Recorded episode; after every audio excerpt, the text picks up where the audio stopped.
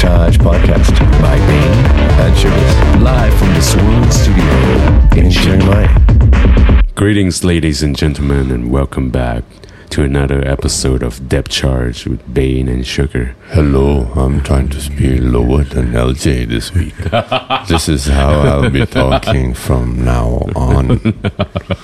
Maybe not. Yeah, that's like that's that's actually that's actually like the conclusion of my week.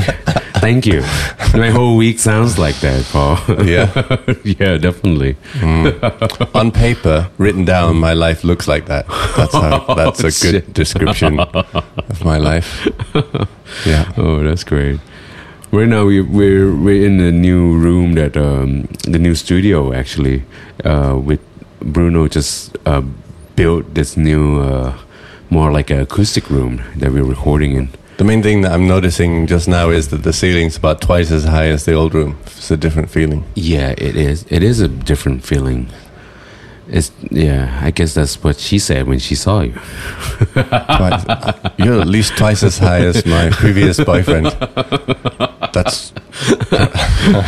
I'm sure it's not just your height. Uh, well, as usual, all the dick talk, that's for you. You, you do it, you take it. I'm happy with that. Oh, sometimes I don't want to take it. Just like L J takes all the dick. Oh, God. Don't spread that rumor around. Man, oh, talk. I forgot the word talk. Sorry. With, uh, sorry. With this fucking shit like going on, there's a lot of rumor about me already. Man, fuck this shit.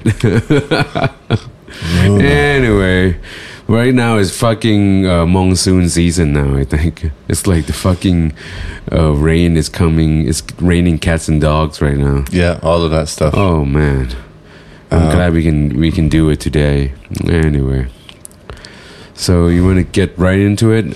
I hope you guys at home are doing well, and if you are uh, going through a rainy season, please, uh, you know, take vitamin C and you know, taking care of yourself. You know, um, our last episode with Yao, a lot of people enjoyed it. I think we oh, picked yeah. up some new listeners. Wow! And I met people who were going back over our previous episodes after having yeah, listened to that. Right, right. So thank you, Yao, so much. I mean, I, I went back and listened to it. I, I enjoyed it. I thought you know. I thought it was fantastic. Yeah. Yao was like, we're all a little bit like this, but Yao was a bit self-conscious because um, she thought her English was bad. Whereas, uh-huh. whereas it, it wasn't at all. No, she was totally no, clear. Wasn't. Whereas I've been in a, like a, having a sort of personal crisis because oh Lord, come on! Because I keep bad. listening to like s- some of the episodes and I don't speak clearly at all. I keep uh, well, as I was telling you, I keep starting a sentence, not finishing it, moving on to something else. I don't close my thoughts, and I was wondering why, or if there's anything I could do Maybe about it. Maybe it's me hearing your thoughts being closed already, so I feel like. I just pick up on another wave that you just throw in, and I feel like, well, I think you're being too hard on yourself. Well, maybe. You maybe, gotta, maybe you gotta be hard on your dick, then. No, but en- um, enjoy the ride. You know, in conversation, okay, there's room for being creative and funny and jokes and all sorts of stuff. But yep. when you're trying to be clear, mm. then you then you should be clear. And sometimes I've been trying to be clear, and when I listen back, I realized that I understand what you're saying. I understand what Midnight and Yao is saying. I don't w- I understand what I'm saying. And I realized, like, mm. you know, I'm someone who writes. I'm often looking at my writing, and in my writing is not incoherent. And why is mm. that? Well, it's because, you know, you, you can see your writing and you can see where your thoughts gotten to. Right. And you sort of, like, pick it up, pick up the thread of where your thoughts gotten to and finish it. Mm. So that's anyway, interesting. My mission for this particular episode is to try and be coherent okay. and to finish my thoughts. We'll be coherent tit together. I don't know what's the right word for that. Coherent tit. Together? How, how, how can we be incoherent with each other? Um, well, you could talk about one thing and I could talk about something else. Okay. That might work. That might work. Eventually we'll find somewhere, some middle ground along the way. But man, I, I did enjoy uh, last episode, and um, if you guys haven't heard it, please uh, check it out. Uh, Yao is a wonderful person, and I'm sure that's not going to be the last episode we have her, and it's just the tip of the iceberg of what we were uh, talking to her about. Mm-hmm. Yeah, it was really nice. Yeah, but for this episode, what are we talking about? Maybe a couple of things. Maybe we promised to talk about some concepts of music a little bit. Right. Could yeah. do that later on. I actually would, wouldn't mind sort of sticking with this subject of uh, the clarity of expression, because sure. I think we can talk about that like if, in terms of conversation sure. and in terms of music.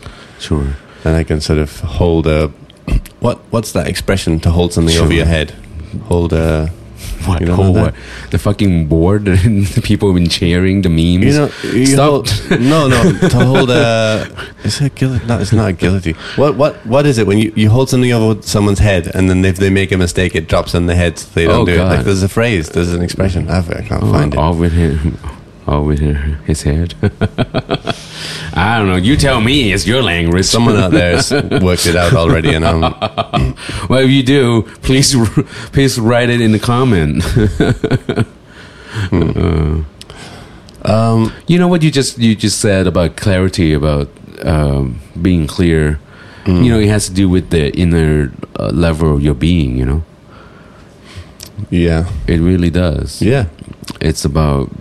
Are you really being clear with the things in your life? Right. Yeah, I realized that uh, maybe my life is a mess, my head is a mess, and that's why I speak like that. That's what I've been thinking. Maybe I'm a mess. Everybody is, man. I'm a mess. Everybody is a mess. But yeah. at the end of the day, you got to have some clarity of, of you understand that it's a mess, mm-hmm. and you see that, and it's clear that it's a mess. Now, you can either put it there and use the clarity that you saw through those mess to do other things, or you can go and be messed up by those things that is messy, and and you know, slowly clearing each thing, cleaning it up, you know. Hmm. Um. Yeah, I don't know. That's that's like an like a overdrive summary of what you. Um, do you think there's a, like a comparison here with music? I mean, in music, definitely.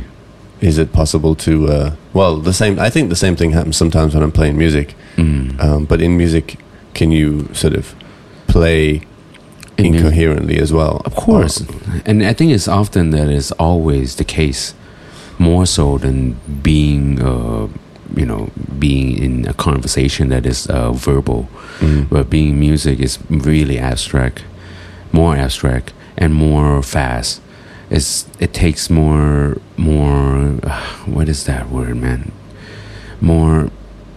Uh, There's less time to think. It's more yeah, in the moment. Yeah, more in the moment. More immediate. Yeah, more immediate. Yeah, right. That's the word. It's just like all of a sudden you have to, like, you see a chorus. Let's say um, we're talking about jazz here. Uh, we see a chorus. Uh, a chorus is like one one hook, right? Mm-hmm.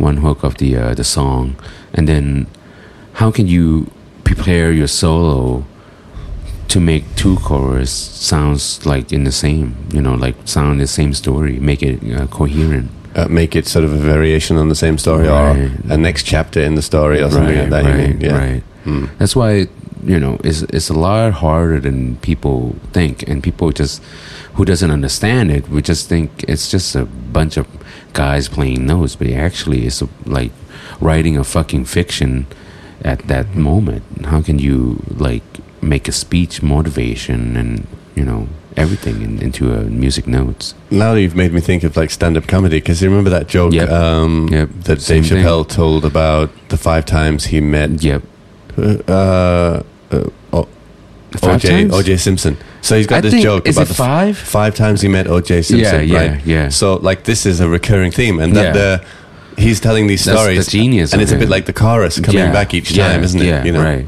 Yeah, and that's a genius. Yeah. So you know he would, you know, and it, it, it, the way he goes about into the next jokes, and then going come back to right. the to it, the story exactly, is so so genius. Right. You know, or at that time you talk about like. Kicking like the pussy jokes, you know. Mm. Like you don't know when he's gonna use it. When he said like, "There's the pussy jokes," I'm gonna, I'm gonna use this line. I mean, yeah. he, he said, like, he already told the punchline. Yeah, right. He said, you don't it know when it's going to come. Yeah. And then suddenly, like, near the end, it's just like, bam. And it's just like, shit, that is so genius, man. That's how, that's how good he is. Or even, like, you know, pick up a word like pussy juice. It's just... He could write, like, a whole fucking sketch on a fucking pussy juice, you know? Shit, man. You see that, that? That inspired me because I think that's hard. That's harder than playing music for me because people understand words more than music. Mm. People feel music more than more than words sometimes, I think. If, if maybe... Maybe. Feel music more, yeah. more than I feel I, yeah. I think so because a lot there even right now people distrust word, people question everything, right? Yeah. I say if somebody say trust me or is like do you believe me, then you start thinking like please, you know, like you you you you, you don't you can't trust this person. No, no, that's ex- that's exactly right. It, the language, the common language, it is um, there's no trust in it because it's too easy to uh, it's too hard to get a handle on the truth and this yeah, kind of thing right. Whereas things like, you know, music is so much more mathematical, like any sure. anyone who not everybody sure. does enjoy math, but anybody who enjoys math knows that the sort of enjoyment in it mm. is the sort of absoluteness, the universal right. the universality of the truths in it. Well, the relation, right? Mathematics relation, right? And it's it's that thing. Did did I send you that video of the physicist? Uh, we ta- I talked about a little bit of uh, the physicist comparing quantum physics right. to Coltra- right. John Coltrane. Yes, you did. And the yes. diagram that um, yes. the circle of fourths diagram. Yeah, yeah. That, yeah. Right. I mean that that's that's interesting. What's it stuff. About? So the people can at home can understand what we're talking about. Well, um, the st- part of it is about uh, John Coltrane famously gave this diagram. Um, that he'd hand drawn to Yusuf Lateef for mm. his for his birthday one year, right. as a, as a birthday present one year, and the, this diagram basically has on it um, the circle of fourths, but it's basically divided up into it's divided up into sixty as well. It, like he's divided up many different things that are not always in the circle of fourths. He's mm. sort of he's grouped, right. he's grouped chords, yeah, um, in various places. And basically, uh, he's worked out that you can play a cycle of sixty chords, and mm. that works in. I think that I think that the idea is that that works in any key. It's it's basically cycling through a way to cycle through. Um, I, I don't know. Let me think now. I, I didn't. I haven't fully understood it, but basically, the physicist was explaining that in.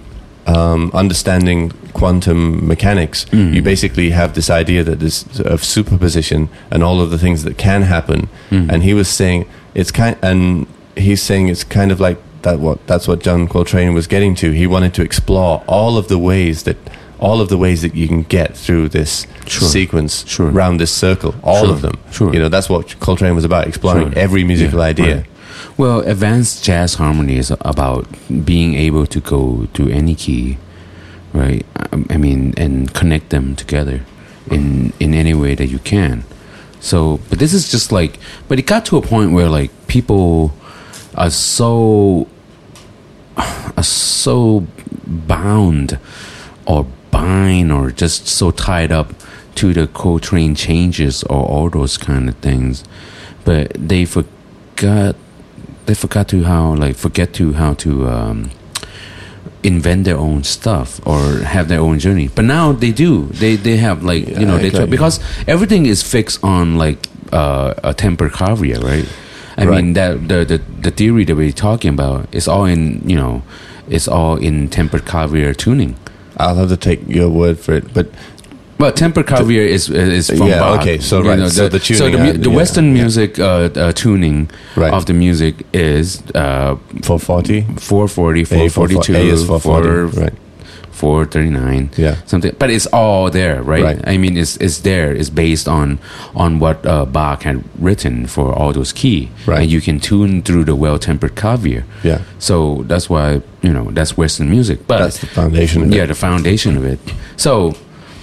Now, it, some people are, are getting like like Indian music uh, Hindu music, all those things, they, they, they have a more like semitone kind of things, or like, or even time Thai traditional music.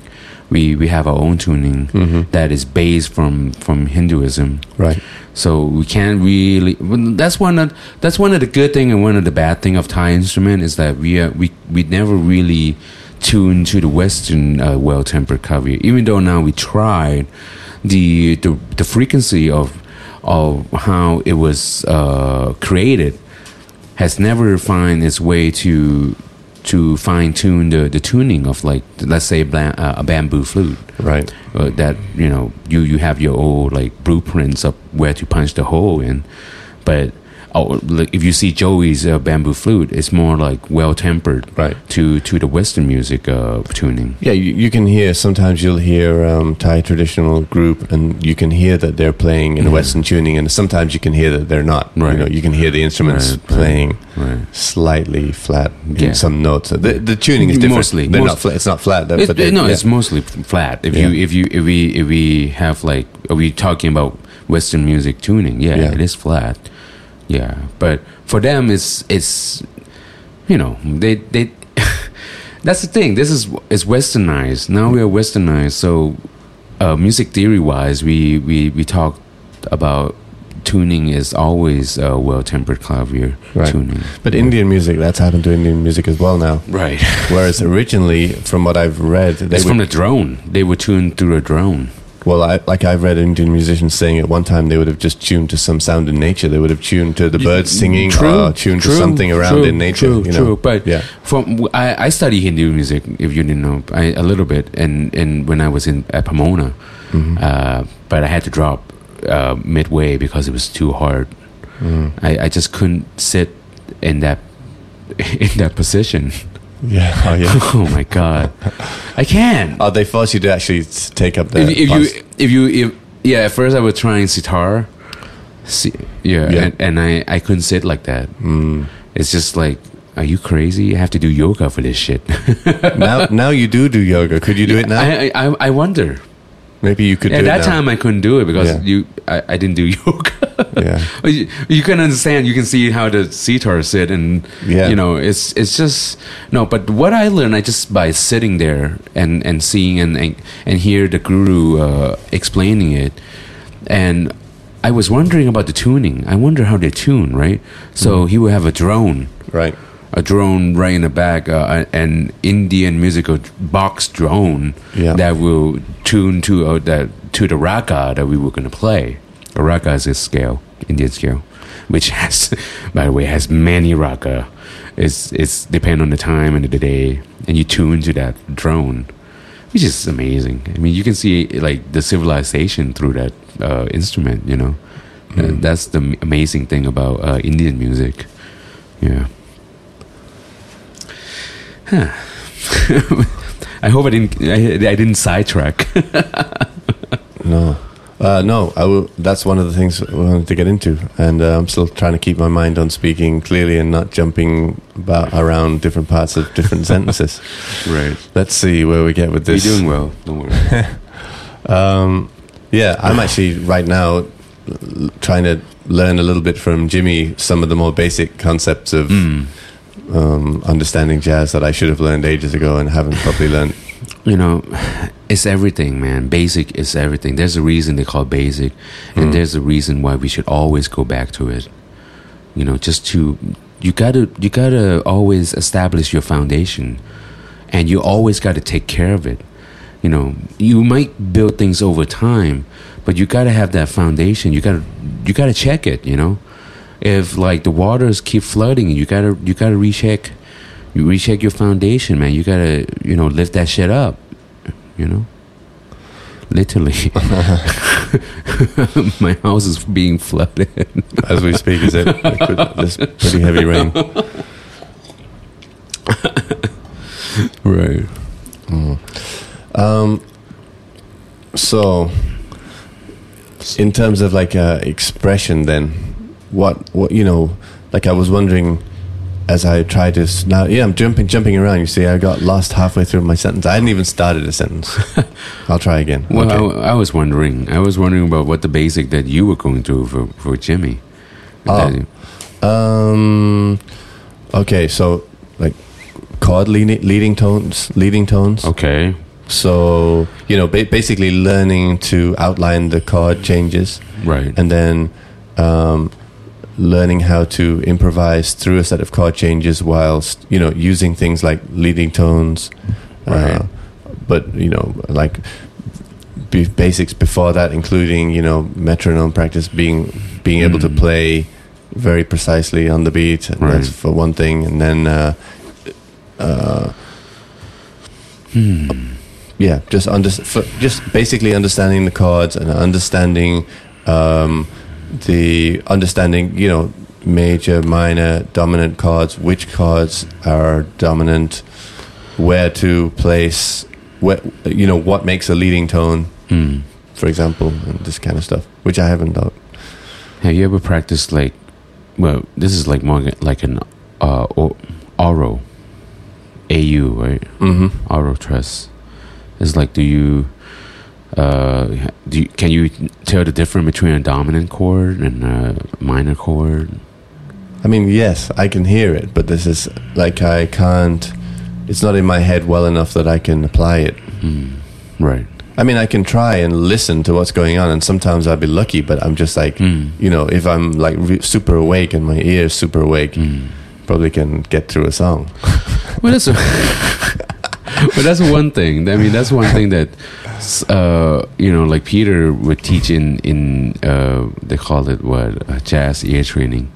And, you know, you got to remember, like, you can, you got to hear, like, this is a uh, major nine chord, this is a major seven chord, mm-hmm. eleven, you know, thirteen chord, flat thirteen, and, you know, all this, like, this is altered, like, but what altered, you know, like flat nine, you know, sharp eleven or flat five, and yeah, these things, you know, just just I'm just throwing things out there that people can, you know, like, if you don't know what to practice, my god, there are so many things to practice.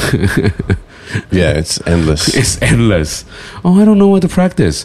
Oh, can you tell a difference between like a seven eleven chord and, and you know, uh uh what, a fucking sus four chord, you know? Basically, Jimmy's trying to teach me something that will bas- allow me to uh, always know, always know where I am in any any song, which is not mm. true at the moment. You know, mm. I don't have this concept. I, oh. I'm relying on my ear mm. to to uh, pick things up in the moment, mm. but I don't know where I am. Mm. Mm. Sounds like my life, actually. Yeah, I, it does. I, it does. Well, to be honest, man, it's all connected. Yeah, there you go. I don't know where exactly. I am in music. I don't know where I am in the middle of my sentence.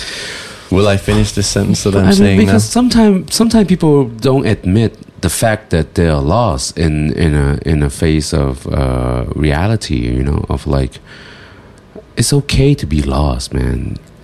It's only when you understand that you are lost that you can find the right way, the way that you are searching for. If you don't know that you're lost, or where you're lost, then how can you find, you know, how can you accept uh, a way out?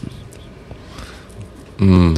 I mean, for you to be, under, for you to understand it now, you, you seeking uh, advice, you seeking, you know, lessons and all these things. Well, I'm not, I might not, even, I can't even take credit for that because uh, Jimmy sort of offered. Well, that's what great teachers do. I mean, they, they see like, a guy struggling. Why not? Why not lend a helping hand? Hand jobs. You know, I don't. I don't deserve it. I'm very grateful for nobody it, deserves doing, hand anyway. Jobs. Oh, that. that's, that's pretty funny. mm. Yeah, but. It does, man. I mean, it, like I said, everything is all connected, and you know, you just you just gotta know where you are, and just like take it, take it slow. Be happy. Be, be, be relevant to yourself. Knowing that you are failing is okay. It's okay to fail. It's okay to, you know, not be all right. It, um, you got to put it into context because, you know, I've been listening to, uh, uh, you know, there are lots of, uh, fuck, I've done it again. I can't stop jumping around. I don't, stop, even, I don't even know you're jumping around. I, I know. I just can't stop myself. I can't help myself. What I, was, I, what I was trying to say, I think, is that um, there are some very, very successful people that mm. are still in the same problem. They still have the same problem, like, with themselves. They still, like, feel mm. um, lost, et cetera. They still sure. don't know what to don't know what sure. to do. Sure. The, the, but when you achieve some kind of, like, success that that's you would call it worldly success, you know, that the world yeah. ex- acknowledges a success, then you then people don't ask these questions of you. Maybe maybe I mean, but hmm. um I doubt that. I think people always question you anyway, mm. because we always question pe- other people anyway. I mean, endless. I feel like I'm at a point in my life where I'm starting to see, you know, what is the true goal and the meaning of life, in, in the sense of, like, why do I need the world to acknowledge me, you know? Do I even acknowledge myself and the ex- my existence of being, you know? Acknowledge, to acknowledge, you, uh, do you, you need the world to acknowledge you? No, you were saying, like, people, mm. like, you know, oh, like right. all those people that are success, like, you know, to acknowledge them and all those stuff, and they still feel lost, right? I mean... Mm. I feel like I feel like I only have a certain goal that's more like a social uh, responsibility that I feel I should be giving. It's not about them acknowledged for my success, because my success is their success, and it's only then I'm, I'll be happy of, like, being able to accomplish that, you know. Sometimes I think maybe I'm just too easily satisfied, because I've noticed in myself That's great, that I though. Well, it's not necessarily, because um, it can mean that you basically. I, I think my basic personality feels quite happy as long as I'm doing certain basic things. So, like, if I'm mm. learning something, if I'm, you know, getting a bit of work done, it actually I've realized it doesn't take very much to make me happy. That's great. So the, so the but the flip side of that is. Um, how how do I fuck up such a simple task so often? Well, you, you see can, what I'm, you you see can what I'm, win. You see well, what I mean, I'm getting I at? Yeah, I know. I don't. I don't think you can win every no, no, every no, battle. I know, I know. Even though you try, you try to win every battle. Like, the most important battle, I would try to win. But sometimes you lose. You know, you you lose, and that's how you learn. You gotta you gotta face the fire, man. It's it's just a part of life. I feel like people take. For granted a lot of simple pleasure in life, and mm. you gotta have, like, many goals, you know. You gotta have, like, I, I learned this from a book. I think it's I think it's from that Eat That Frog, actually. It's like you you gotta set a goal that you can accomplish within a day too, so that you can just tick it.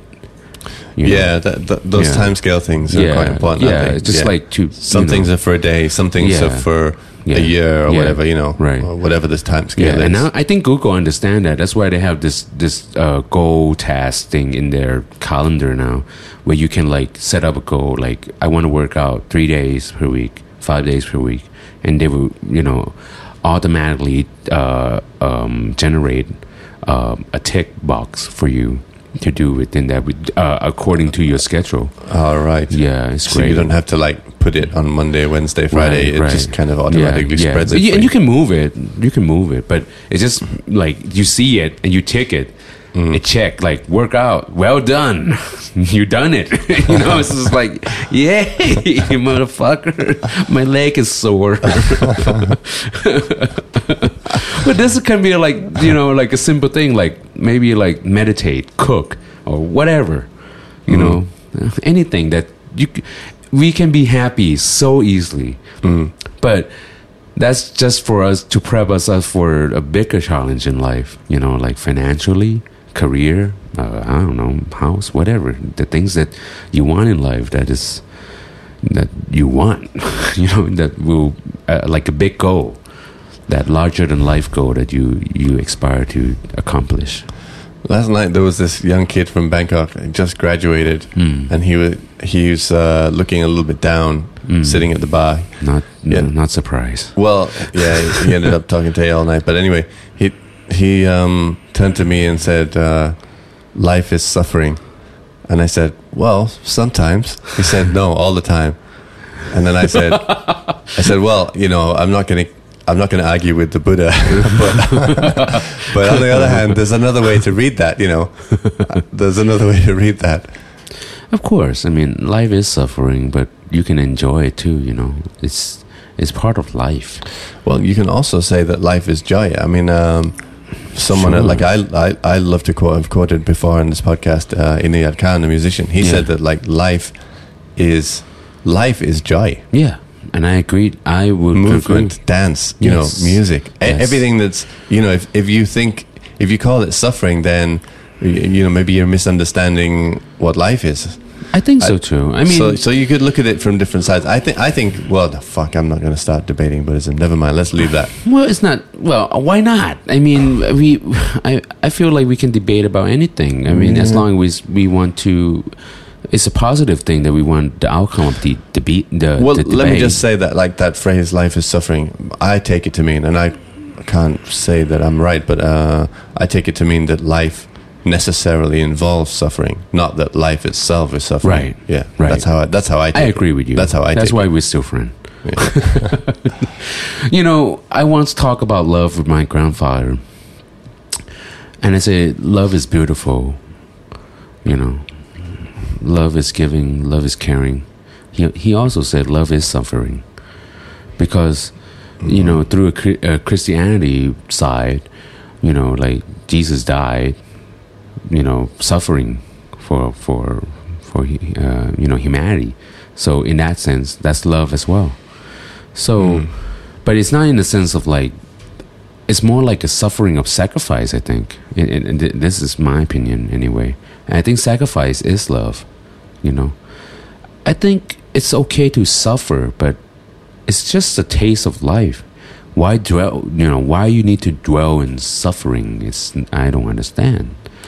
You know? he, he was probably like twenty-one, twenty-two. That's that's sure. the kind of time when you like yeah. to dwell on those kind of no, things. No, I've been I've been through it, but I don't understand why you need to be in it, you know, unless you your life has been happy whole your whole life, and then some trauma and tragedy like struck up in your life. Of course you have every right to enjoy your suffering, you know.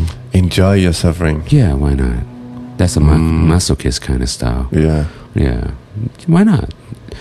Take everything to be a positive side of, of it, you know. Just don't go fuck up, you know, up people. Don't just go fuck people up and just like, oh, you suffer with me, you know. It's just like, your suffering is your suffering. Right? Mm. Now, when it starts to spread to your family, to your friends, because through their compassion and their empathy, now you gotta, now you gotta man up a little bit. You gotta, you gotta see that it's not just your suffering anymore; it's their suffering as well. Well, but that's the thing, though. Like, for example, having listened to um, ex addicts or people with uh, depression or whatever, mm. that's.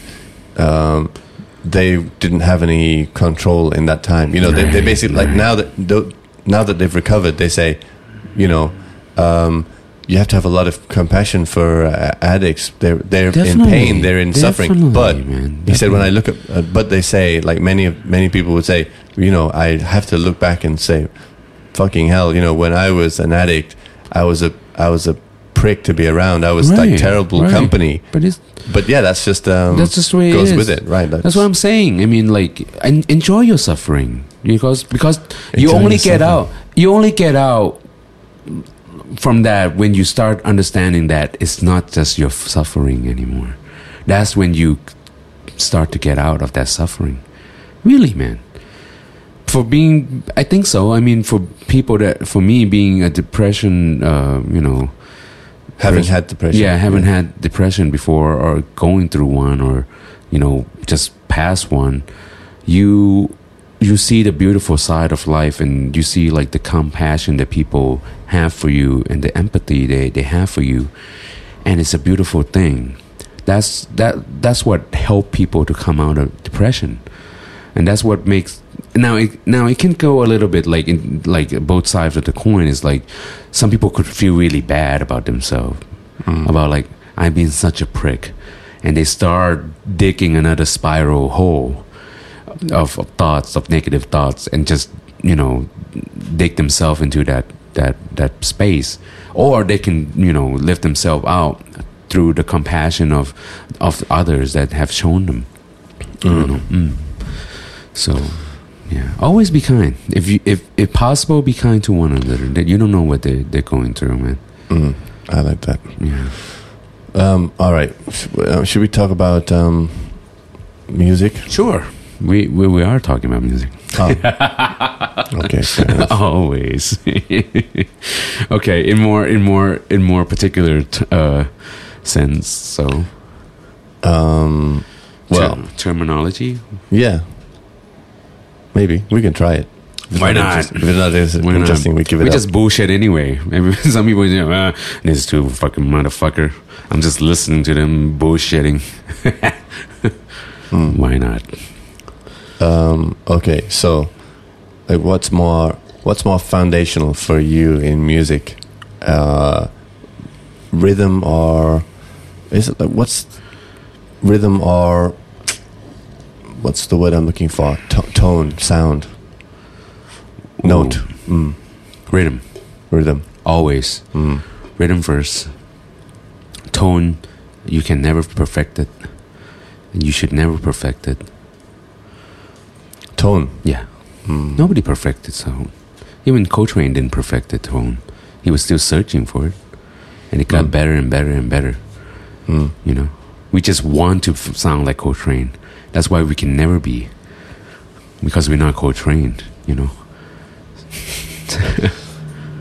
But I would say rhythm. At first, I was thinking like, you know, everything is the, is the same foundation. But if I can choose anything first, it would go with rhythm. But when I started learning guitar, it was something spontaneous. Like it's something that you gotta you gotta go together. You know, it's already chords and strumming, so it's already rhythm and harmony in there. mm. So that was a plus. Also with piano, yeah yeah I guess like in the end it's all one, isn't it? Because if you took if you took the wave it has to if you took the wave of a to. drum, or if you played if you played drum beats really f- I mean people have exp- you can see this on YouTube, but right. if you play a drum beat really really fast, yeah faster and faster and faster, speed it up, yeah. eventually you get a tone. yeah true yes Um, sort of, yeah. Oh, you can you can play with it. You can play with waves. You know, you can sort of uh, bring beats. I you can't see what my hands are doing out there, but uh, you know, like you could basically um, compress a bunch of waves that sound like individual beats, and you can compress them until they be- you can speed them up yeah. until they become compressed yeah. on the screen, and then they become just a tone. So re- really, like it con- it comes down to our. Like our relationship with um, time, in a way, doesn't it? Music like, is time. Mm. Definitely. Music is time. So that's why rhythm is so important. Mm. I mean, like I said, the, the notes that comes are tuned by the well-tempered clavier, but the rhythms has been there before. The first instrument was... Uh, I only I, I only know it in Thai. It's the Ton and Ramana, you know. So it's actually a, a percussion uh, per- percussion instrument, and Ramana is like a, a skin a skin hand drum mm. that you hold like a tambourine, right? And then you you kind of like play. They have different tone to the way you tune the or how you. How you uh, uh, how you skin the uh, the uh, the drums with the uh, with the animal skin? How how tighten it is, how loosen it is. The, the tone changes, mm. and they start singing to the to the to the overtone of that uh, the rhythm that they were playing. But definitely, rhythm was first. Yeah. Rhythm, rhythm's foundational for everything, like in of life in, in the universe, isn't it? Like the rhythm of. Uh, Night, day, all all of it's just um, all the sounds in nature. Mm. You know, tend to have a rhythmic quality, like especially insects singing yeah, in the forest, yeah, right. birds, all of this right, stuff. Right. Uh, and even like people, when we uh, walk or run, we do it with an even rhythm. Mm-hmm. If you sort of try to walk or run with a too uneven rhythm, mm-hmm. you fall over. Mm-hmm. Although mm. I did see something interesting mm. that they analyzed uh, Atul, Atul Bolden, mm. you know, fastest man in the yeah. world, and they found that his running stride was slightly uneven, mm. and that they said it was maybe that was what it allowed him to run so fast. In other words, he, you know, you think of you mm. think of the left, right, left, right of a runner mm. as perfectly even, perfectly symmetrical, but in his mm. case, it wasn't. Mm-mm. Yeah, that's another thing. I. I I don't really understand at all because, I, but well, I, I do understand like the physical of like, like if I play a gu- guitar, I mean, hmm. well, well, what I was thinking of there is like syncopated rhythm. Yeah. So he's still rhythmic, right? Yeah. Because he's still running through a cycle. It's yeah. but instead of think, it's instead of thinking, uh, one feel, one, one, one, one, one. He's yeah. kind of one, two, one, two, yeah. one. It's, it, in a way, if yeah. you see what I mean. So, um. maybe in, in this case him running is more powerful mm. syncopated and right. and a lot of people have, you know, there's some power and energy that syncopated music has mm. that uh, that even music even mm. tempered music even mm. rhythm even metered talking, music yeah, has. Talking about speed, do you know that I can play like four hundred B P M play what? Single note with my with my finger. Single note? Yeah. yeah. Something like that. Is that yeah. good? I don't know. You gotta ask her. uh-huh. Yeah. Well, you know, I'm a saxophone player, so my fingers, uh, I don't know, my fingers, one, I don't know. No, you have, blow more than you use your finger, man. I have to use my tongue a bit more. That's what she said. Oh man, yeah, but I think you know rhythm. Rhythm is so essential, and I think for Westerner, it's more easier to to get into it. From what I've seen in my life, it's like because the way the the Western culture, well, you, know, uh, you hang clap on hands and you like you hear like. Uh, more like Western music, you know, it's always two four, the funk beat, hip hops and shit like that. You know, you grow yeah, but up. We're, we're calling it Western now, but the origins of that, I mean, or uh, well, what are we talking really here? Are what we, are you talking about? Well, um, before, well, are we talking universal in, my, in our lifetime in our lifetime okay modern Western music. yeah yeah oh, Western, okay. yeah okay I'm not I'm not talking about like way before Bach or anything, okay, but like in in this in the today, you know, you can see like Western, you know, like European Americans, especially uh, South uh, South Americans, uh, you know, Latino, you know, they they have more sense of rhythms than Asian. Really, mm. hands down. Um, yeah, but you're paint, painting with a pretty broad brush there, Asian. I mean, there's a lot of different cultures in uh, Asia, and look at, um, I don't know, look at the gamelan orchestras of uh, Indonesia and uh, whatever. Yes, yeah, those guys have got some serious rhythm going on. Yes, yeah, still, but they don't. They they can play with their hands, but they don't. You know the way they. I mean, I'm talking like the, the majority of like the sense. I think it's it's kind of like scoping. Like people are, you know, are growing up with a, the same music now, mm. right? But right. like before, like maybe thirty years ago, twenty right. years ago, they like me. I feel like I have the advantage of understanding the backbeat of the drums mm. more than more so than a lot of Thai kids because I, I grew up in a in a hip hop community. Right, and I grew up with uh, uh, in in country music. You know, I was I saw you know see rock concert, went to all this kind of music in Nashville. You know, of all the places, you see a lot of music there, and you can see like kids, you know, like kids would like in the playground would just like break dance, dance off. Mm. You can see like the you know, and this was like elementary, third yeah. grade and shit like that. But if you go to third grade in Thai school, they don't dance like that. But you might be talking about America now. I mean, I'm English. I, all I and all I can say is my wife, you know, A has much better time than me. Sure, definitely, but she's unique. Um, who has time like A? Who who has the move like A? Man, nobody does. Hmm. She's unique. But she's not Thailand. You know, I'm not Thailand. Okay, right? I mean, but we we we're the minorities here. We were talking about the majorities. Mm. This I'm talking about, like you're going to like uh you know public school in America, mm. like seventy percent, sixty, seventy percent know how to dance. Mm. Majority, like, and they were just like there was this group, you know, listening like playing the hip hop music, and this one, you know, playing a country music, playing rock. But they know how to move, you know. They like everybody know how to dance, you know. Right? Yeah, seventy percent know how to dance, you know, and the other just lying.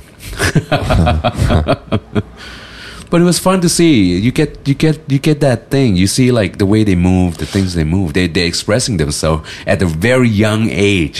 I'm talking about third grade here, man. Indian people know how to dance, though. They're in Asia. Yeah.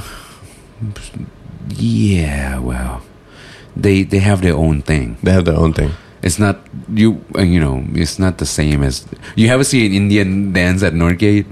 It's so beautiful though, uh, but it's not the same like the same move. They will just like you know they would do this thing and they you know they would just circle around. Yeah, right. It's not like you you would see like a particular like hip hop dance you know trucking the shoulder and shit like that. Mm. But with the Indians, it's always like you know move move a lot of movement. Mm. A lot of movement. I, I do I remember, actually. I do yeah. remember. Yeah, there was some great dances. Yeah, I, it's just, I remember it's just beautiful, you yeah. know. But it's not like it's not according to the backbeats, right? Like if we're talking about like funk music, hip hop music, it's always you know two and four. Mm. You know, people people don't think like that, but actually the things that are so essential in that kind of music is always two and four. Mm. You know, it's like tick ta tick ta tick ta tick ta tick. It's just like it's. It's always two and four, you know. It's like you hear it, you hear the two, but everybody thinks like you gotta count to one, count to one. It's always you know you what you heard heard first is always two and four that keeps the music going, you know. Mm. One, two, three, four. One, two, three, four. What about uh, in that James Brown documentary? One of the James Brown documentaries, they they were talking about like him moving everything back to the one and the three. Yeah, but not the drums. No. Everything else. Everything else, like he tried to, you know, because he knows, like, if everything is on the two and four, it's it just doesn't make sense. It's just, it, you know, like, mm. if you see, like, the, the guitar, the guitarist trying to play something that is unnatural, but it works because the drum is always two and four, and the bass is always, like, Uh, interplaying with the drummers, and if you if you transcribe like like Sex Machine, mm. or like um, yeah, Sex Machine, and you, you hear like it's just like the uh, the the fucking the guitar lick is so you think it's easy, but it's not. Mm. You know, like that that that group motives is just like ah oh, fuck, it's so cool. Like how can you just move it to the one? It's not on the two, just move it to the one. And it's like, what? I was just listening, like, uh, yesterday, I think, to something by Art Blakey. I don't even know what it was, but it was smoking. The You know, the band was just uh, incredible. And I was trying to speed my ear up to listen to the relationship between the bass and the drummer. Mm-hmm. But they were playing at a pretty fast tempo. It must right. have been like, right, right. I don't know, two eighty, three hundred or something. Yeah. And I was, dum, dum, dum, dum. I was listening yeah. to the bass, and, yeah. and I, I could just tell that the... Uh, it, it was really difficult to work out that relationship, mm. you know, because they're swinging so hard, but they were also pushing. Yeah, it's quite hard to understand. It, like uh, sometimes, I mean, it, my, like my ear has grown a lot, and I hear like things. Bet like I can hear. I, like now, I hear much more easily when a like um, a bass player in try. trying to swing is actually really just like dragging too much and this kind of mm-hmm. stuff. Right, right. But um, still, I have a hard time working out sometimes what makes that combination so perfect like well, you, when, it, well, when it is. Yeah. Well, I have to ask you why you practice with metronome. Why? Yeah. Um, well, when I did, I sort of uh, learned that mm, just to find out when I am coming in on the note, because I kind of assumed there's a lot of assumptions going on. Like mm. it's uh, like you were saying with, with the basics. Mm. If you don't go to your fundamentals, practice your basics, you sort of assume that you have certain things down, mm. and you might not. Right. So, mm. like, for example, Joey was trying to teach me a line once on the flute. There was this blues progression, blues right, chord right. progression. And um, I kept hit, hitting... Uh, he said, he, I kept hitting one of the notes wrong. Mm. Like, and, um, yeah, I couldn't work out why. Mm. I just couldn't work out why. So like I had to slow it down and play it, you know, with the, with the metronome mm. to work out what what mm. I'm doing. Mm. And then I and then I realized that um, the fill notes were the key, because mm. right s- mm. S- mm. some of the like without any f- sometimes music, a particular music won't stand the space. Mm. So you need the fill notes mm. to lead you into that, like down on the one or right, whatever it is. Right, yeah, right. That's right. Yeah. Well. You see, like, well, you haven't really answered. Uh, I haven't answered the question. What do you mean? Why am I using a metronome? Yeah, why do you practice with a metronome? Well, I don't always, but if I do, it's to be able to land precise, to, to come in precisely on a beat, to play mm-hmm. precisely on a okay. beat. Well, that makes sense, and it's rightfully so. That's why you uh, practice the metronome. But another reason, and the main reason that people forget, of why you study, uh, you you play with a metronome, is to understand the beat, and not to be fixed by it. You understand it, you know it, mm. but like jazz in real time, you're not playing with a metronome. Mm. You're playing with a live human being, mm. which can never play a tempo like a metronome. We could try, mm. you know, but that's the beauty. The beauty of jazz is they never play in time, man, but they play together in time. Oh, that, that's what I'm talking about, though. So, like, I, I'm not... Yeah, I was using the metronome, like, with my ear to work out, am I am I coming in on an on downbeat or on an offbeat as precisely as I think yeah, I am? Yeah, in that, so, in actual fact, it doesn't have to be a metronome. Like, mm. it could the same thing could be true with a band. Like, I could be playing with a band and thinking I'm, like... Mm. doing this, but in actual fact when I listen closely I'm not mm. something like that. Yeah. I don't know, but but this can be like really debatable, but because people can misunderstood mm. can think, oh, I don't need to practice with a metronome. No, it's like, do you understand every uh, you know every beat that is going on? You know, you just you gotta practice. You gotta you gotta be able to speak fast, you gotta be able to speak slow, you know. And to be able to speak clearly, you gotta be able to know your rhythm in speaking. You know, mm. I'm speaking like sometimes I'm speaking fast, and sometimes I'm speaking in a moderate uh, tempo. But I have to be clear, right? So this is the same thing with music. Now, if I was to fix everything with the metronome, then you know I won't be going the same tempo as with with you. Mm. Right, because you might be dragging or you might be pushing. Mm. Now, if like sometimes we need to push a little bit just to get like a little bit um into the into we see the crowd going and just like yeah let's let's push it a little bit, you know you know just make it feel more a little bit uh, more energetic. But if you don't understand, if one of the guys in the band, especially the bassist or even worse the drummer, doesn't understand the the, the pushing or the tempo or dragging, then we have a problem. The music would suck, you know. So that's why you practice. That for me, anyway. That's why you practice with a metronome, so that you can understand and be able to adjust, adapt at the right moment as the tempo shifted. Mm. You know. Yeah. Yeah. Um, you know, back to that re- relationship with the, let's just say, between a bass player and a drummer. Mm. I, I mean, the the. The adjustment, the fine, it's like there's a fineness to it that like it takes a very long time to appreciate.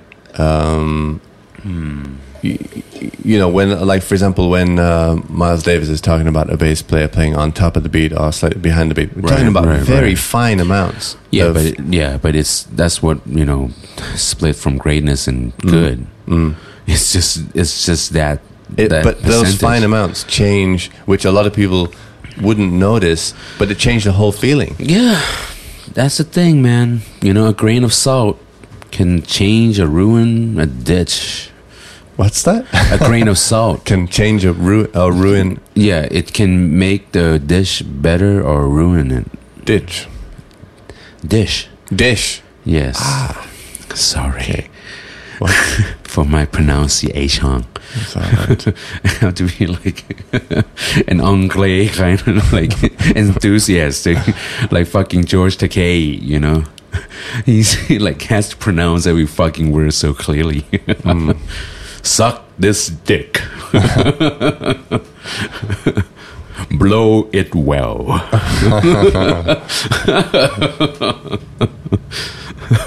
I kind of like him, hear him saying, you know, George Takei, right? Yeah. Yeah, of course you do. Yeah, yeah, yeah. Fucking Trekkie. Oh, I'm sorry. I couldn't help myself. I, I like Star Trek. I'm not afraid to admit it. It's a good thing. Okay, where were we? I don't know. N- not anywhere in particular, I think. I know, I think we sidetracked with that fucking pronouncement. Oh, yeah, the grain of salt, like that percentage of like that mm. basis, like that you were saying, the fine tune of, uh, you know, like when Miles Davis was saying like dragging or pushing on top of the note, dragging the notes. Yeah, it does, man. It changed the feel of the music, for sure. Of course. Of course it has to. That's, that's the art of like the fine tuning of like, why people make the big bucks and why pe- other people just amateur, mm. you know. And it's a curse. The the better you get, the better, the more you suffer. So from, suffer f- because from yourself or from listening to everything, other people, everything, everything. I'll lend you my ear. Mm. It's not. It's not. It's it's good and it's not. It's it's something that uh, I don't know. My life has. I, I have to live with it, you know. And so, why why be sad about it? Why don't make it the best that you can do with the gift that you have been given, you know? Mm. Um. All right, what are, we, what are we talking about here? Well, basic concepts of music still? Yeah, oh, sure. No. Maybe next time we can, you know, in the future we can talk about like the art of hearing. The art, the art of, of listening. The art of listening. You know, sometimes you don't listen enough. Do you think you like um do you think you can progress anywhere in the art of listening? Oh, definitely. Just, well, well, no, but what I'm saying is just by listening, uh, no matter how much you do it, or do you think you also have to do something as well? Because like, I think you have to maybe I'm I'm more on the side of you have to do something like learn to play yeah, or something. Well, you don't have to learn to play. I mean, there's a lot of good people that are just great listener and they don't really know how to play. Like, they're not professional musicians, but they are great appreciation of music.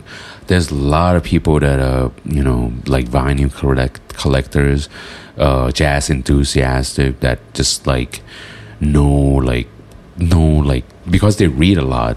I don't know if they understand, but they read a lot, right? They read and they, they understand, like, a concept of, like, why is this album so good? It could be just a bullshitting myth that some people just wrote about this album that makes it good. And it's just, it's maybe the reality is it's not, nothing so beautiful was the same as the, what they have written. But mm. it's it's something that you see how people are really, you know, focused and just like really care about that, like, let's say Kind of Blue, and they, they understand how the album came about, you know. But um, if you're talking about like the art of listening in the sense of like truly understanding, mm. I, I think it's it's it's a ever endless uh, journey.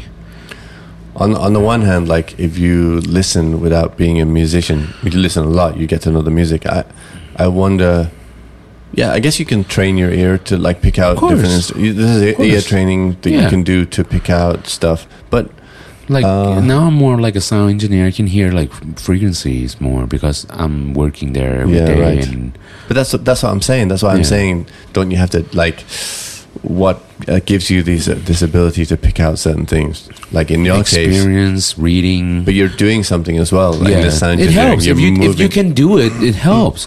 If you if, you know if you, it's like learning. If you you you just can't read and understand it, right? You gotta, because when you read about a certain knowledge that you have, you know, come upon, then you only gauge it through your experience in life to be able to make you understand what it is.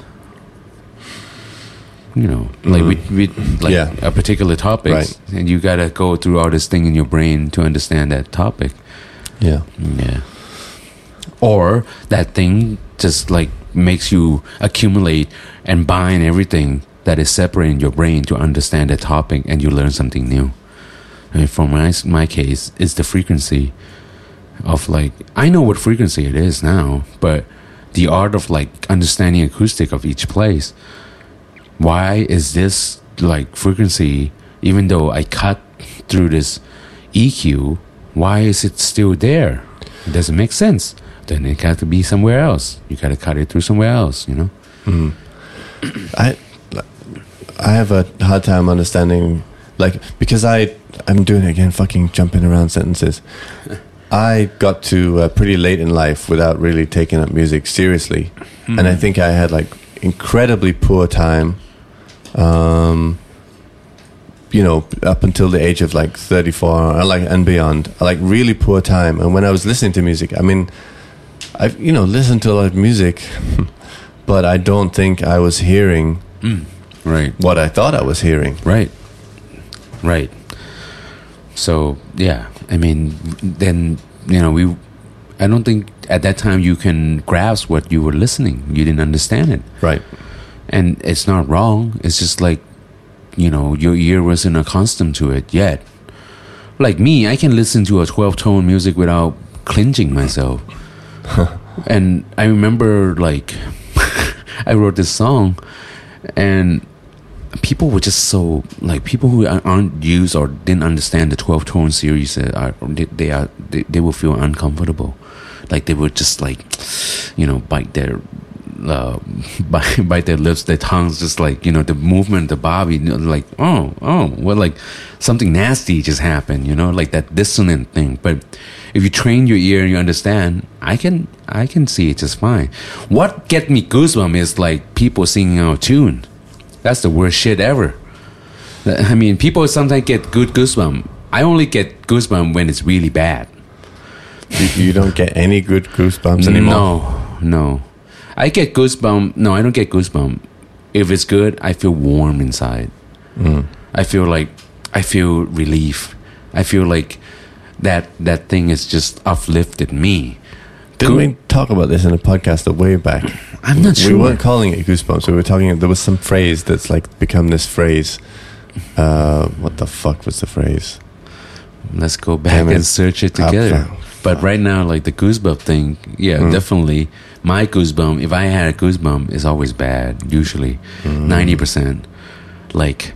People say like, oh, I'm getting goosebumps. It's like, oh my God, this, you know, if I get goosebumps, it's like shit. You know, you won't believe how many times I go to a fucking restaurant or I go to like a, some fucking amateur concert shit and I get all this like goosebumps because it's like, oh, this shit is so bad. It's it's like, why am I here? Why, why am I here? You know, just like, fuck, get me the fuck out of here, you know. Because you remember this shit. It's in your brain. That's why yeah. it's goosebumps. But I kind of see the other side of it as well. Like, you know, um, getting to, say, like thirty-four without learn, properly learning music um, and then listening to music in that way. Now I'm able to sort of like pick out mm. really, you know, pick out um, great players in a band and really enjoy, you know, the guitarist or the drummer or the bass player or whatever. I really enjoy what they're doing and yeah, their skill. Yeah. I mean, I really enjoy that. I've heard like... Well, because uh, you're a musician. Yeah, but what I'm saying is a lot of people, like you're saying now, a lot of people say, ah, it's your ear improves.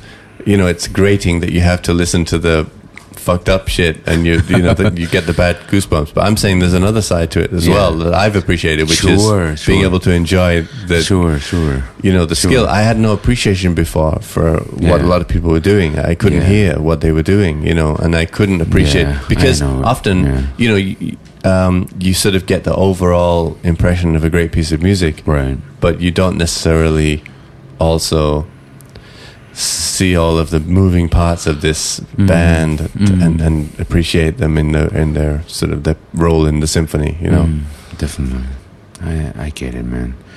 For me, I feel like I had too um, too much appreciation for music. Mm-hmm. That's why I feel like some a lot of things are are. doesn't meet my standards, and it just makes me sad, and that's a curse. It's not. It's not their fault. It's my fault. that's that's why I can't understand why you keep asking me to come and play in your band. What are you talking about? It's not just. Look, man, music is not just about playing music. It's about being, you know, with a with a right person, with a good person, and you enjoy.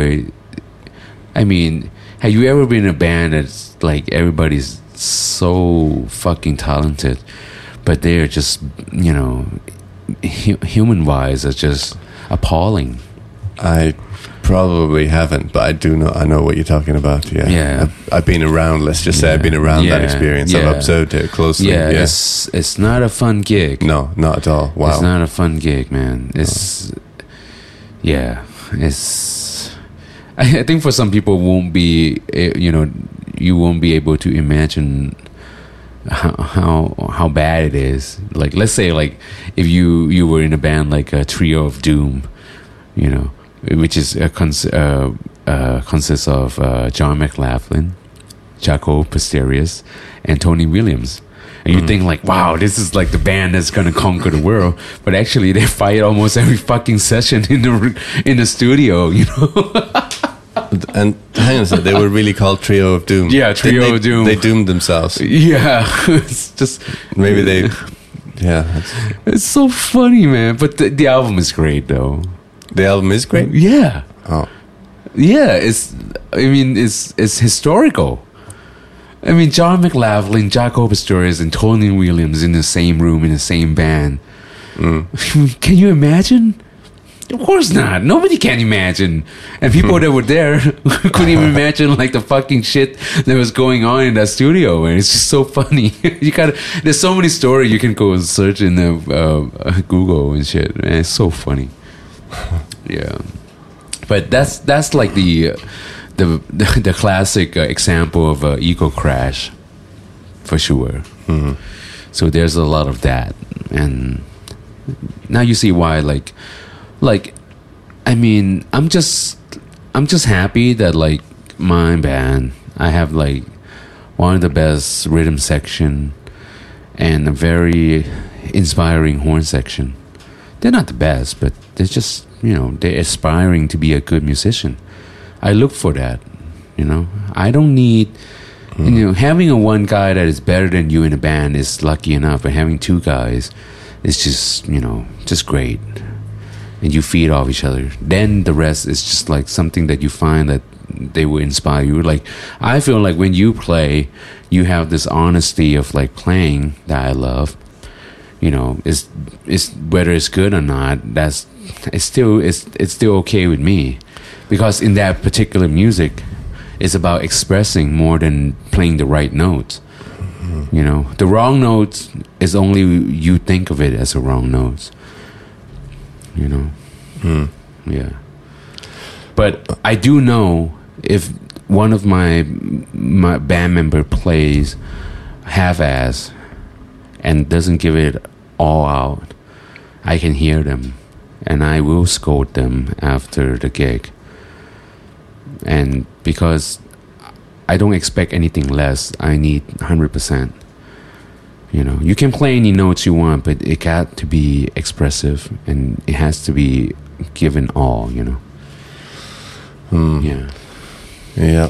Well, I do enjoy that rhythm section, your rhythm section. Yeah, who doesn't, right? Pan, Louise. You. I mean, even before with Chow on, it was just like different color. I just love it, man. Mm. It's just, just great vibe. Yeah. Well, enough about me. What was the next one? Well, so far, what have, uh, what is the next one? I don't know. Um, maybe we should talk about something else. Sure, why not? Whatever, whatever tickle your balls. Um, hmm. Well, to go back to uh, what we were talking about at the very beginning, like when I was saying I wanted to try and speak a bit more clearly, clearly not get lost midway through my sentences and this kind of thing. Um, and I said that, you know, that's relatable to musicians as well. Definitely. So yes, I mean, for a musician, let's let's say, um, well, for any musician, I mean, a, a, a bass player and a drummer, it, they obviously can't get lost, otherwise the whole thing falls apart. But mm, like, true. Let's just say for um, for an improvising musician, yeah, for a soloist, uh, what does it take to tell a story mm. coherently, you know, and beautifully? And yeah. Well, I was saying about that internal things that you would that you need to be clear about with, in within yourself first. And that's true. That is never the case with, with great musicians too. I mean, like you take Charlie Parker for instance. Mm-hmm. His life is so fucked up in, in our standards, but to him, his only clarity was through his playing. That he's he knows what to do, and you know the other part of his life is he just don't know how to really get a grasp on it. He's just going with. with whatever the the wind takes him, you know, mm. and I think I don't know. I'm I'm I'm I'm I'm just saying through my seeing through through my view that the reason he's so inspirational is, you know, his playing is just so clear and just so so unique, you know. And we everybody still study him and, and at this time. Um, for me, for me, I feel like. It's it's a journey of like being able to to understand yourself and be mindful of yourself and be clear about what you you do in your life that can have effects on music in music anyway. I mean, for me, like for instance, my life was going through a shitty time, dealing with sadness and shit like that. Then my only way out was through music. So that was clear, you know. So that's just an example. Mm. But if we're talking like more academically, it's you gotta you gotta know the song. So you see, to be clear of something, you gotta know it mm. in order to be clear about it, or you be clear about it of not knowing it, and you are clear that you are searching for it. Either way, it's a clarity in itself, I think, if that makes any sense. It makes sense. I mean, yeah, you have to know the song, and you have to know your fundamentals and all of this kind of stuff. But um, I suppose I'm thinking, why... Oh, fuck. um, yeah, maybe, maybe not... Knowing yourself, huh? Like if I start, if, sometimes I'm start. I start a thought, and maybe it's the self doubt. Maybe that's what that's it. comes in. That I told you about that, man. Mm, self questioning, and you'd be surprised at a lot. I see a lot of youngsters really self doubting themselves, mm. and I see a lot of people fooling themselves of knowing, too. You know, like oh, I, I already know it. I already, I already know the uh, blue scale. I already know this, and you know, that's another, another another topic. But do you think they're really fooling themselves? I think so. People mm. that say they they know stuff but they can't back up. Mm. Well, that's that's called arrogant. Mm. But this Zeke Gillespie said, like, it's not arrogant if you can back it up. Mm. He knows the blues. He knows the the clavier. He knows the, his shit. Mm. You know, you can't you call you can't call him an arrogant bastard. You know. Yeah, but people that doesn't know, you know, that are fooling themselves are people that thinking they're the best at that kind of shit and all those stuff without being able to back that shit up. But I don't have time for those people. I have more time for people that are self-doubting, because most of them are limiting limiting themselves from the full potential that they can reach. Because I see a lot of potential in in a lot of musicians that has uh, been thrown away because of self-doubt. Because this world, in a, especially in entertainment business or music business, they want to be able to control you in a way, and they try to uh, press you down, you know, not not getting you to the to that potential, so that they that you will feel like you owe them something of getting you there. Mm-hmm. Maybe clarity. I mean, uh, yeah, maybe you need some vision as well. I mean, yeah, vision or goal. I mean, it's a it's a similar thing, not the same thing, but similar things that you need in your life, in everything you do. Like me exercising, I have a certain goal. Mm-hmm. I met this like pro bodybuilder. Uh, he's a he's a practitionist too, and. He's a what? Sorry, a practitioner, like like like a like a therapist kind of thing oh, too. Practitioner, yeah. yeah, practitioner. And he was a, a former like pro bodybuilders, like you know, like uh, would go into contests and stuff. He's fifty-two now, and he hasn't trained like in twelve years. And he came to the gym that I was going to, and a nice guy, you know, just friendly, talks to everybody, and then we talk and oh. He was just, yeah. It's like, you gotta like, okay, let me ask you something. He, he asked me, let me ask you something. Where's your your goal? Just like a snap of the finger. What is your main goal? I just, yeah. You gotta be able to to answer that. If you don't, you gotta go back and think. You know? Did you see that Ronnie Coleman documentary? Of course. Of course. I feel sorry for no motherfucker, man. But man, what a guy. Mm. What a what a what a nice guy. He's a he's a nice guy. Yeah, super guy. I mean, you would think like those guys would be like, you know, he would. I mean, how many times he's uh, Olympians, man? I mean, like eight times. Oh my god, that's a, that's a long he, time. Man. He just wanted to lift weights, and he still today just wants to lift weights yeah. because it, for him it makes him feel so good. Yeah, but he he was going through that the leg things. I, I'm well, not, he's uh, he's had. Uh, All of his vertebrae, yeah. the discs in his back, yeah, yeah. all but one have been fused, and now he's off for the last one. So basically, he doesn't have a flexible back anymore. He yeah. just has an iron back. Yeah, iron back, yeah. Um, yeah. But that, man, that that is some serious shit of years of lifting that much of heavy weights. Right. It, it's because, yeah, people maybe oh, wow. don't realize it. Like most, most bodybuilders... Not necessarily world strongmen, but he broke records for yeah. lift, like deadlifts and yeah. things. He was not just squats. Yeah, eight hundred. What? Are you crazy? Eight hundred pounds. That guy from the motherfucker, man. That guy from Game of Thrones, the Icelandic guy. He, yeah, he just yeah. did eleven hundred. Oh no! uh, it's like the weight of your car. Yeah. Oh God, man. That's crazy. That's too much. I don't want to be like that, man. Just, but it is inspirational to see like a particular way of like how to take care of yourself. Like now you know, like you're going to the gym, you gotta leave your ego at the door. You mm. just lift like, okay, test yourself, but don't over over push. You gotta test yourself. You know, you got you gotta think about longevity. You mm. know. And this, this kind of thing goes too, like with, with, with everything in life. I think you got to think about longevity, how how you you get this thing in you through your life to have a good, healthy, long the, life and death. But it sounds like in the case of Ronnie Cuba that he he wouldn't take. I'm not sure he would have done it again. Sure, he would do it again because he Definitely. was that driven to. He you know, would. Yeah, he would. He would. You know, he said. He mean he was on Joe Rogan like yeah, uh, yeah. three weeks ago. And he was just admittedly, yeah, everybody takes steroid.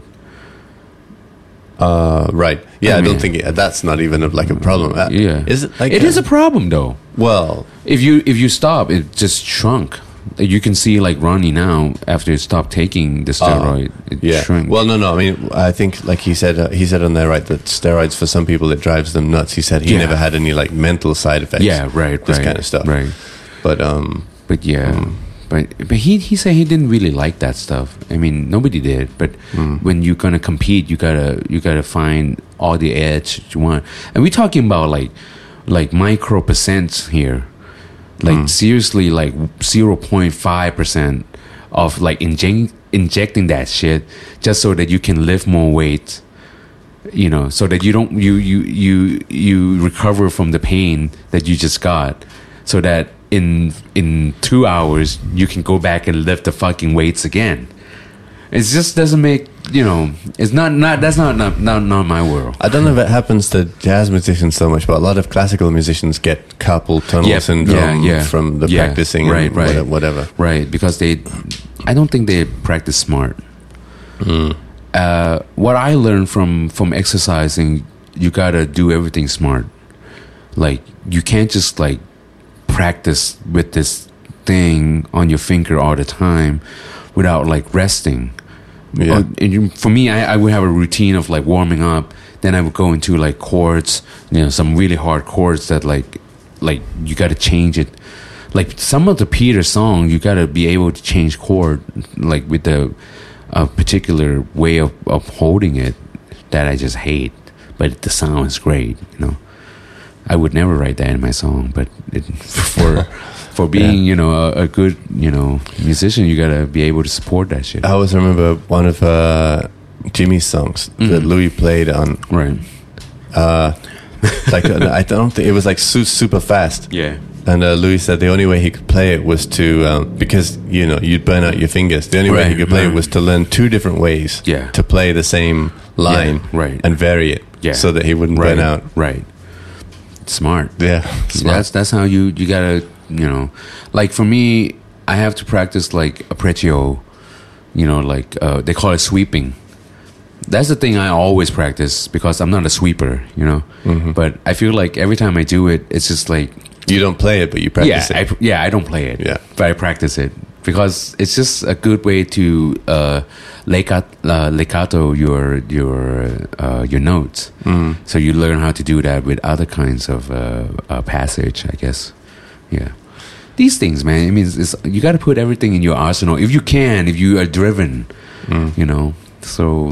I think that's probably the thing about your playing. You don't ever sound like you're playing something that's out of the practice room. Whereas right. some people, uh, yeah. Well, I learned that from Bang too, because Bang, uh, Bang drummer, he he practiced so many difficult things at home, but he doesn't play them. Why? Why you need to? You know, like you study quantum physics. You don't know. You don't need to go into a fucking coffee shop and pick a random stranger and like, look, you know, the, the the law of quantum. It's just like, and this guy just like wanted to jerk off. You know, yeah. Mm. Mm. Well, we've certainly been rambling this week. Why not? Why not? Why not? I mean, mm. I think you're hard too hard on yourself, man. Just, um, just don't, don't worry. Don't worry about it. I think I'm not you. Sure, you not sure if I am or not. I'm, not I'm not sure, but I, I feel like, I, at least I feel like you, you, you overcritic. You know, I don't. I don't think about the um, way I've been talking on the podcast. I don't think I am because I've gone back and listened, and it's like pretty clear that I'm not speaking as I thought I was speaking. Anyway, something I'd like to fix. I'm not, I'm not, um, you know, I'm not hating myself because of it. It's just I'd like to fix it if I can. Well, you guys, if you guys have any symptom, you know, any any, any way that we can help Paul to find his clarity, then please put it in a comment. I'm trying to help this motherfucker come up with this blue, blue balls. Blue balls. I don't know, man. Who should we get on the podcast next? Yeah. Yeah. Well, yeah. Well, I'll be curious, like, who, you know, let's ask the people at home.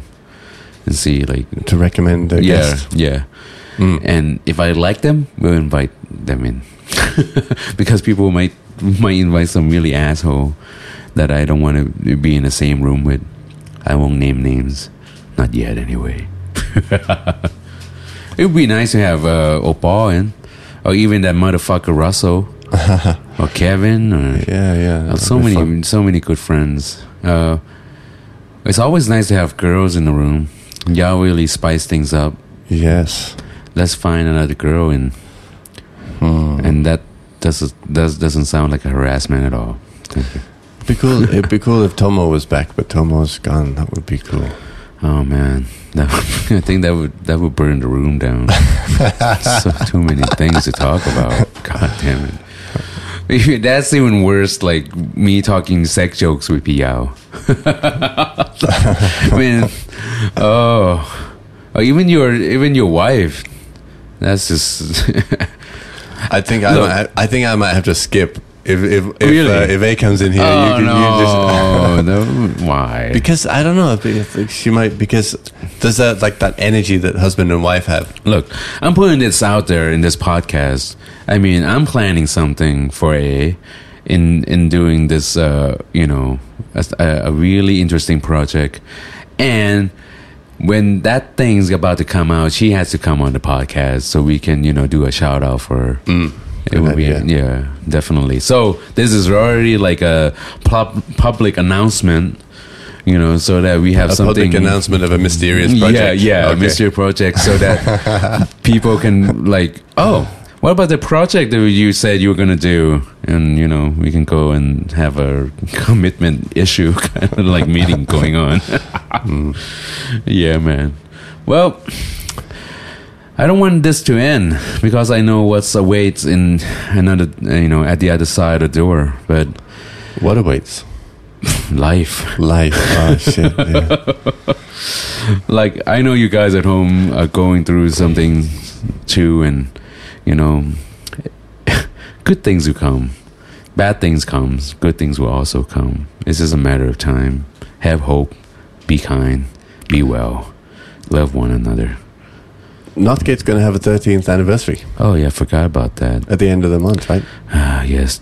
twenty-eight, twenty-nine, thirty. Does that, does that mean that you have to stay on as sound engineer for a bit longer? I'm not going to be fucking part of that sound engineer shit. Oh, okay. So you're getting out in a week's time, right? You've got kidding. one week left. I'm looking I'm forward. Counting, I'm counting down the weeks for you because I haven't seen you. Uh, like, I hardly see you because, yeah. you, like, because I know where you are yeah. doing the sound engineering every people, night. I hate when people know where I am. To be honest with you, mm. It's just too obvious. I used to be like this mistake that people, hmm, he's probably somewhere, probably at, at his house, but no, rolling up somewhere randomly unannounced yeah. with a cigar. Yeah, you like that? I love. You don't that. Like L J's at Northgate. Yeah, again, seven to midnight, seven oh, to oh. midnight. Fuck that shit, man. I love my job. I mean, I love being sound engineer. I meet a lot of good people and pe- a lot of people who just come. But I can't do it every day. It does. It's not healthy. Mm. Even, fuck, even a prostitute has to have a rest. You know, this is too much. I feel I'm like that fucking.